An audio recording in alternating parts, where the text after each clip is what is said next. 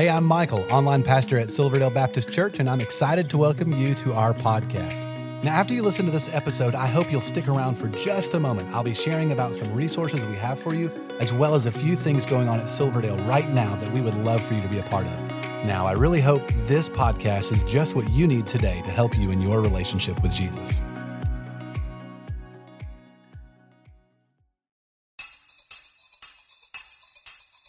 Today we look at Jesus' message of hope for the suffering in church. And because this book is living and active, and Jesus is timeless, hopefully we'll discover the same unchanging hope that Jesus provided for the early church. Now, because we're calling this series Wartime Letters, I want to share my favorite wartime letter story from Max Lucado. Some of you have heard this, but you'll see why I like it so much. There was a Kentucky family uh, running a farm. Well, the husband enlisted for service in World War II. So he gets shipped over to the European theater. In the evenings, when the battles would subside, um, when they did, then around the campfire the foxholes, all the guys would share their letters from home, from their wives and sweethearts. So the farmer, Homer, would hear the letters from his buddies. It'd be, Oh, my darling, I miss you so much. Or, Oh, my sweetheart, please come home, praying for your safety. Or hugs and kisses, all that good stuff. Homer's letters were nothing like this. His wife, Nancy, were writing all about the farm. Like Homer, you did leave left feed for the chickens, had to go all the way into town to get feed. Or the pen broke and now the pigs are running hog wild. Homer, hurry back and fix this mess. So Homer heard their letters, heard his. He finally decides to write back to his wife. This is what he wrote. He says, Nancy, I've been a getting your nagging letters all along. I want you to know I'm sick and tired of them. For the first time in my life, I'm a fighting in a big war. And I want to enjoy it in peace as long as it lasts. you know, guys, as Jesus followers, we are in a war. The Bible calls it spiritual warfare. And we have this formidable foe whose mission is to steal, kill, and destroy us, primarily through stealing our hope in times of suffering. So, would you read with me the text here of this early church who suffered? Verse 8 Write to the angel of the church in Smyrna, thus says the first and the last, the one who was dead and came back to life. I know your affliction and poverty, but you are rich. I know the slander of those who say they're Jews or are not, but are a synagogue of Satan. Don't be afraid of what you're about to suffer. Look, the devil's about to throw some of you into prison to test you, and you will experience affliction for 10 days. Be faithful to the point of death, and I will give you the crown of life. Let anyone who has ears to hear listen to what the Spirit says to the churches. The one who conquers will never be harmed by the second death. So it was the best of times, it was the worst of times. That iconic opening line of Charles Dickens' classic Tale of Two Cities could probably be applied to the church in Smyrna. Now, Smyrna was a thriving seacoast city, one of our seven churches. You see it on the map there. Smyrna was the only city of our seven churches that we'll continue to look at that survived to present day. Present day, it's the city of Izmir in eastern Turkey. It's a city, uh, the third largest city in Turkey, almost two million people. Also, Smyrna, the church in Smyrna, was one of only two churches of the seven that Jesus never had a word of criticism or rebuke.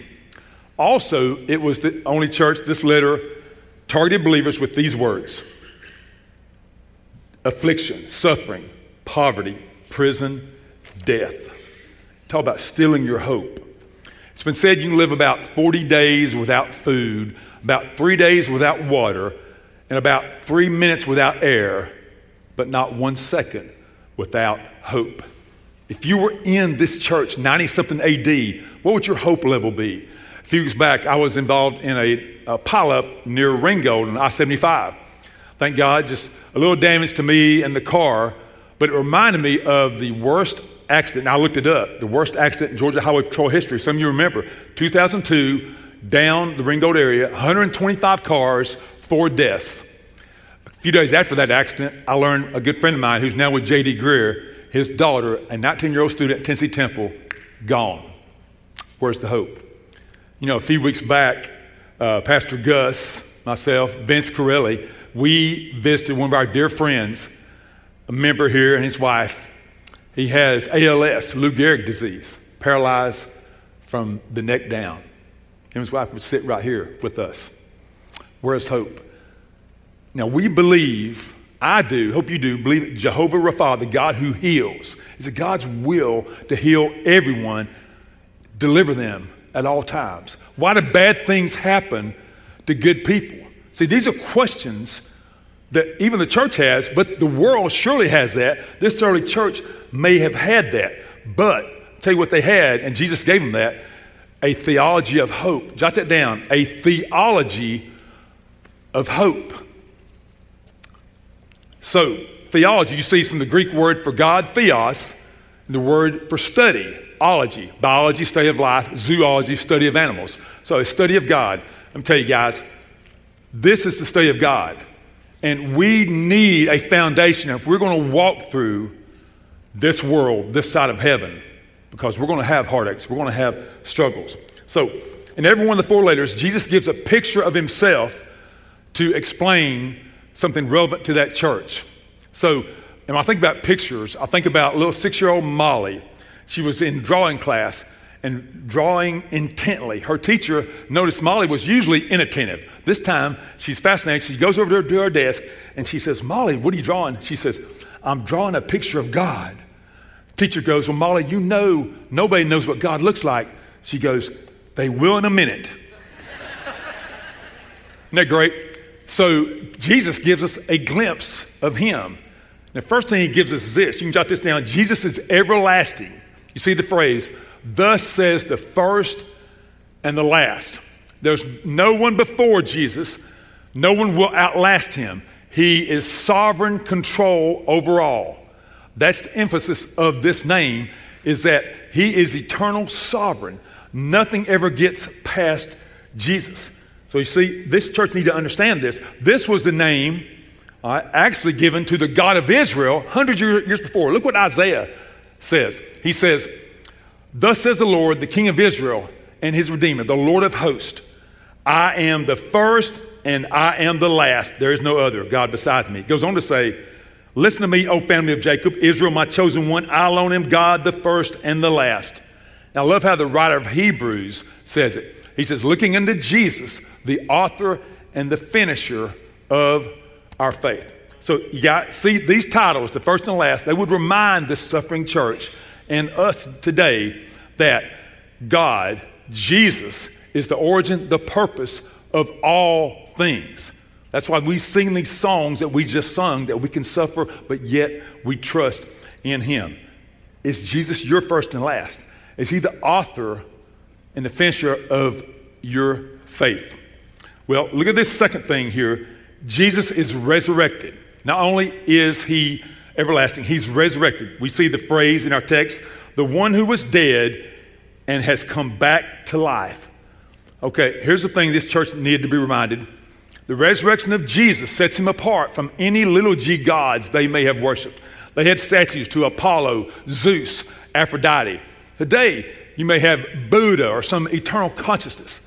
Okay, there's no little g God that is stands up to Jesus, the God man who rose from the dead. So they need to see this. Now, what you to see in this picture Jesus gives here, he's setting the stage to talk to this church.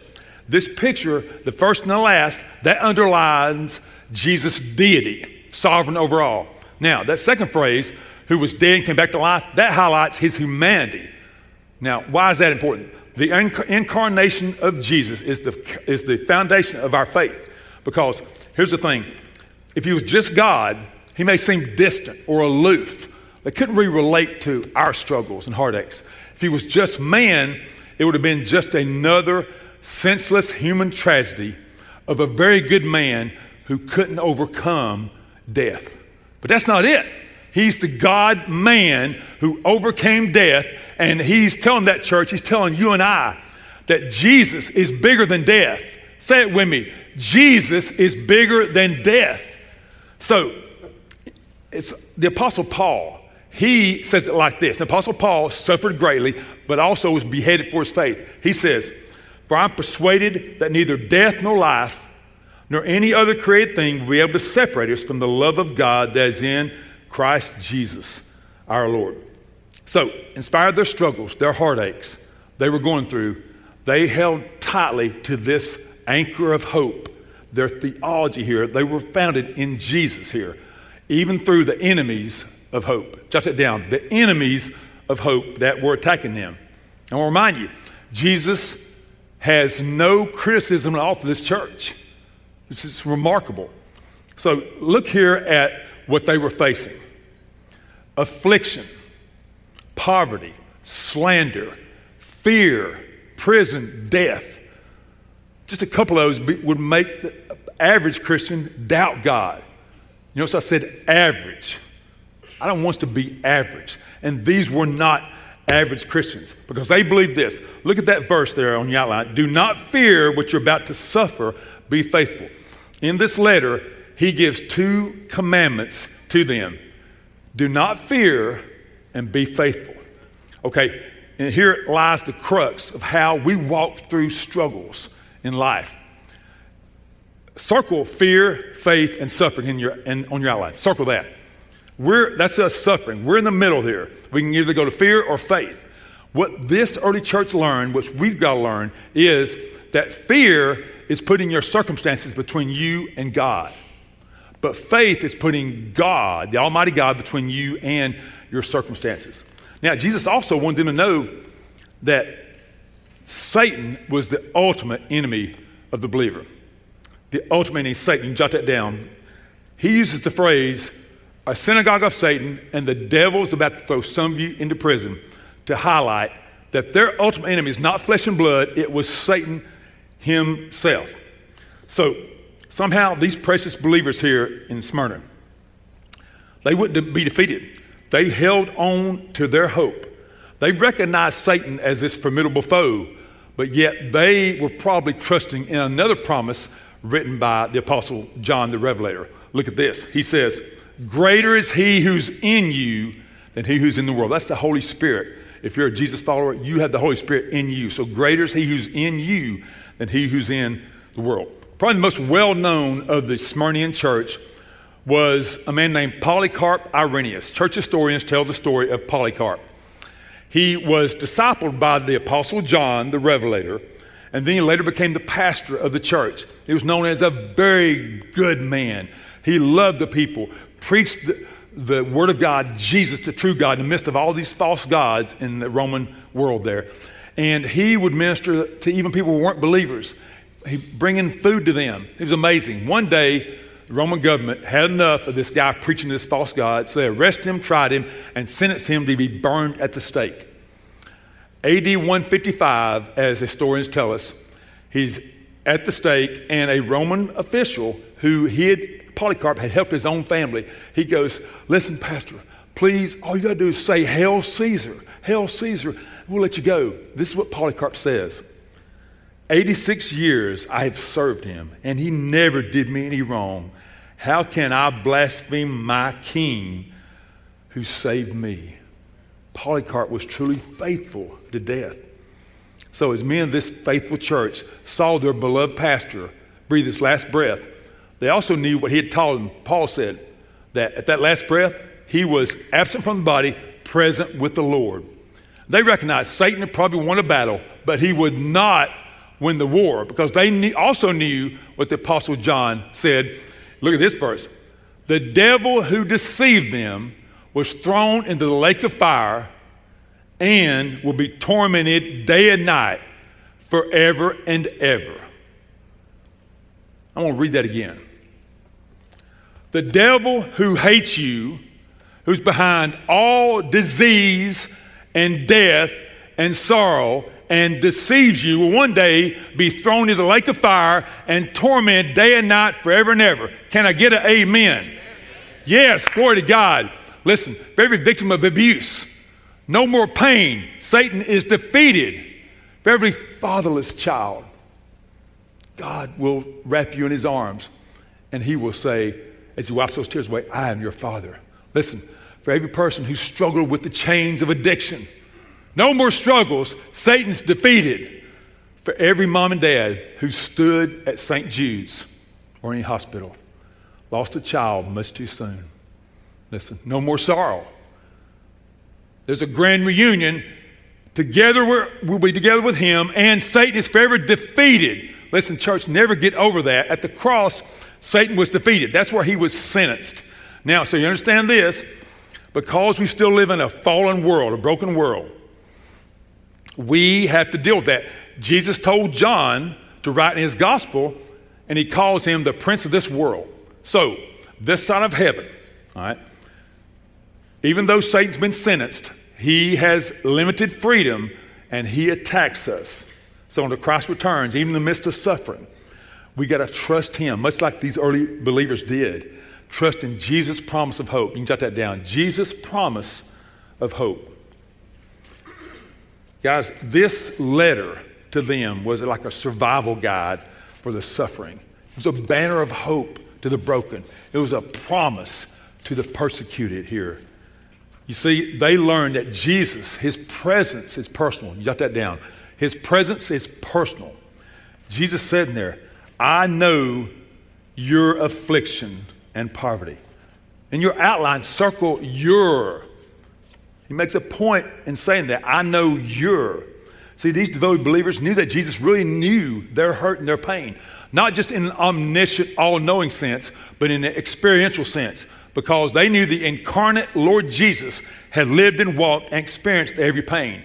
I love how uh, the writer of Hebrews describes it. For we do not have a high priest who cannot sympathize with our weaknesses. This church also knew Isaiah's other name for Jesus, man of sorrows.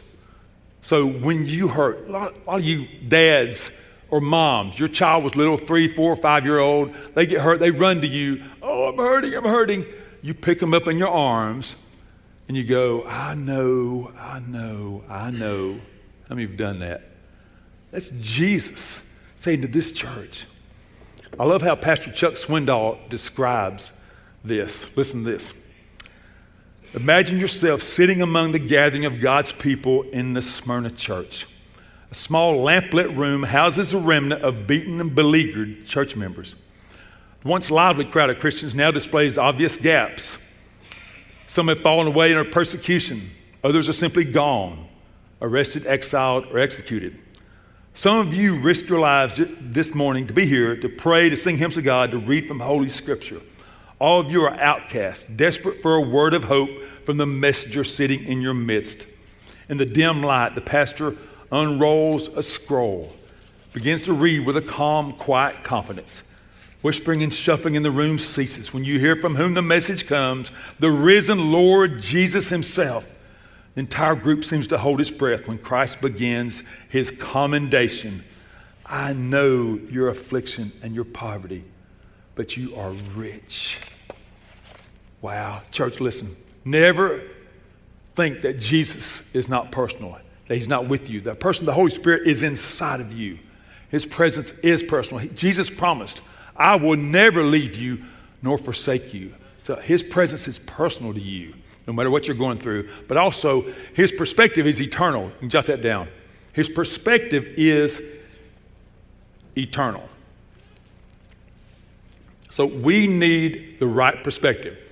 Now, great story and perspective was from back in the day. Coach John McKay, the coach of the USC Trojans, Southern Cal, just played their biggest game of the year against Notre Dame.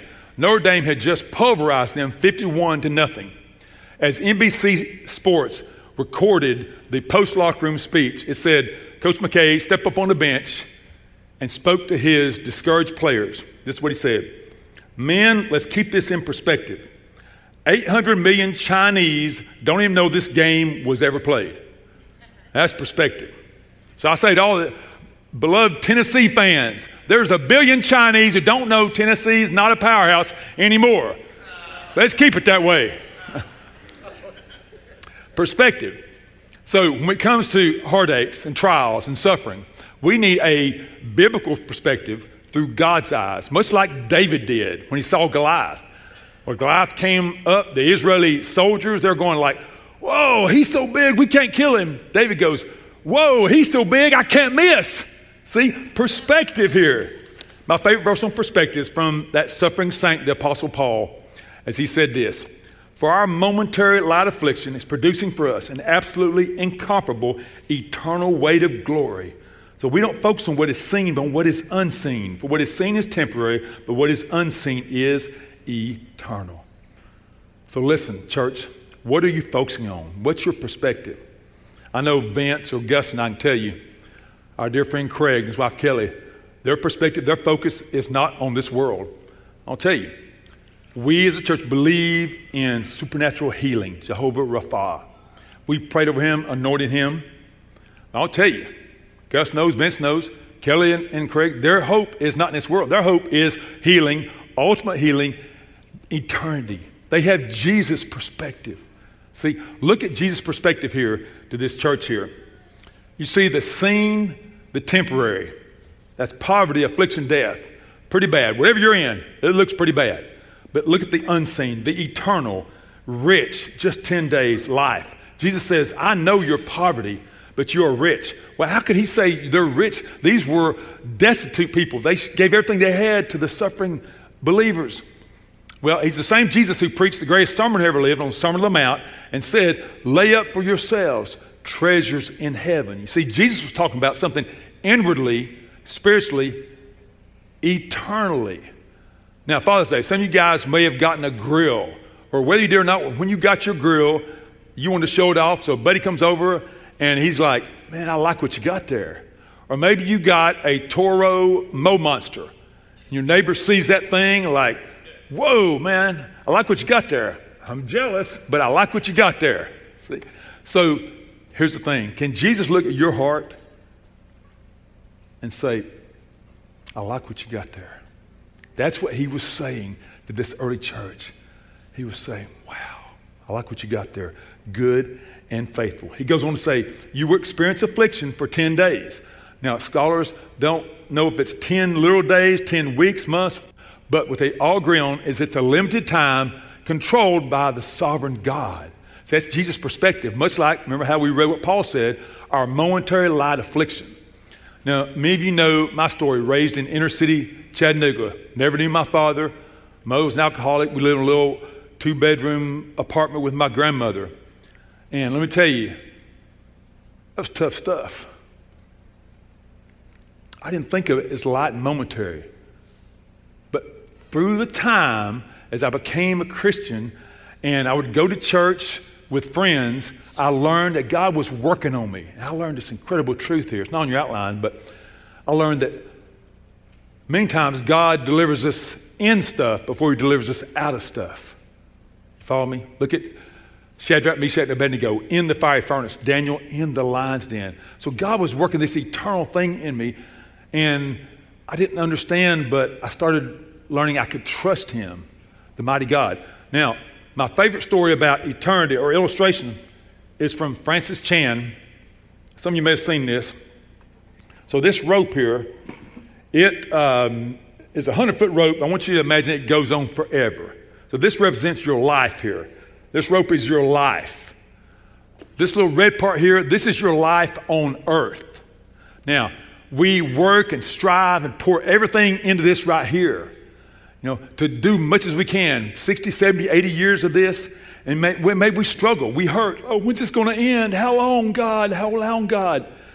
It ends right here. But yet, the Word of God tells us that what we do here has a bearing on this for millions, billions, trillions of years.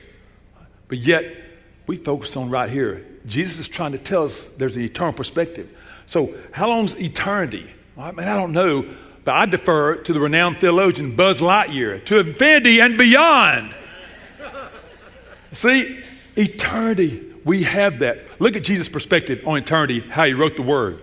Look at these words he used everlasting, forevermore, forever, heaven, and eternal. Uh, over a thousand times, Jesus is saying, Guys, I have a great plan for you with me here. Don't forget that. So he knows your suffering.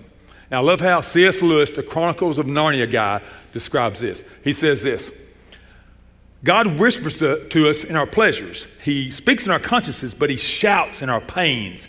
It's His megaphone to rouse a deaf world. Someone may see you go through heartache or suffering, and that may change their eternity forever. Is it worth it?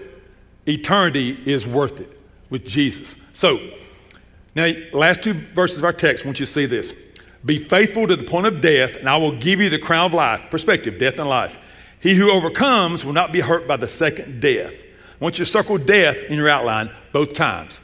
Same Greek word, two very different meanings. The first death is physical death. We all must die one day. That is really the doorway to the rest of eternity. The second this is the second death. Uh, what is that? That's eternal separation from God in eternity in darkness and destruction. Horrible, horrible. So, John uses the words, the, the phrase second death, only time in Scripture, four times. One time here, and then he explains it later. Look at this verse. Then death and Hades were thrown into the lake of fire. This is the second death. Believe me, I don't want any part of that second death. But I don't have to worry about that because I've overcome. You say, well, you're a pastor. It's not about being a pastor. You've overcome. John explains it. Look at this in his letter. He wrote, Who is the one who overcomes but one who believes that Jesus is the Son of God? If you place your faith in Christ, whether you're a seven year old or 17 or 70, you follow Christ, you are an overcomer because Jesus overcame for you on the cross. If you've not experienced that, then you're in danger of that second death. I encourage you, choose Jesus today. So listen, guys, these faithful believers here, they really got it. They recognize, even in the midst of hardship and heartache, even death, that they could hold to this eternal hope in Christ. So, from their beautiful example, hopefully we also can learn to discover that even when looks like hell is breaking loose, heaven is still crashing in. There was a old hymn written about 300 years ago by Isaac Watts that applied so much to this church, but also to us, to you, if you go through struggles. I want to close with the words of this song Am I a soldier of the cross, a follower of the Lamb? And shall I fear to own his cause or blush to speak his name? Must I be carried to the skies on flowery beds of ease, while others fought to win the prize and sailed through bloody seas? Are there no foes for me to face? Must I not stem the flood? Is this vile world a friend to grace to help me on to God? Sure, I must fight if I would reign. Increase my courage, Lord. I'll bear the toil, endure the pain, supported by thy word. So, we're all going to suffer, go through heartaches. If you're going through something now, realize that God is personal. He's there. He will be there for you.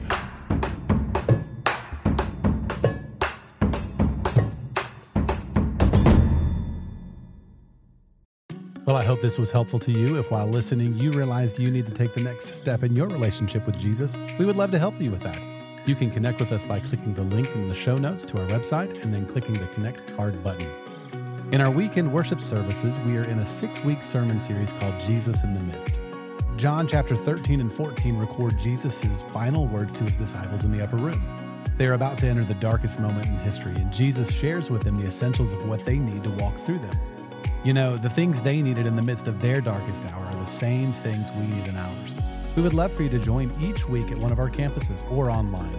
You will find service times by clicking the link in the show notes to our website. Lastly, there are so many ways for you to get involved and be a part of what God is doing at Silverdale. We really want you to feel welcome and a part, so please stay connected.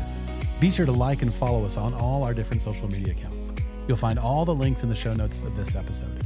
And lastly, help us spread the word about this podcast. Take a moment to share this episode with your family and friends.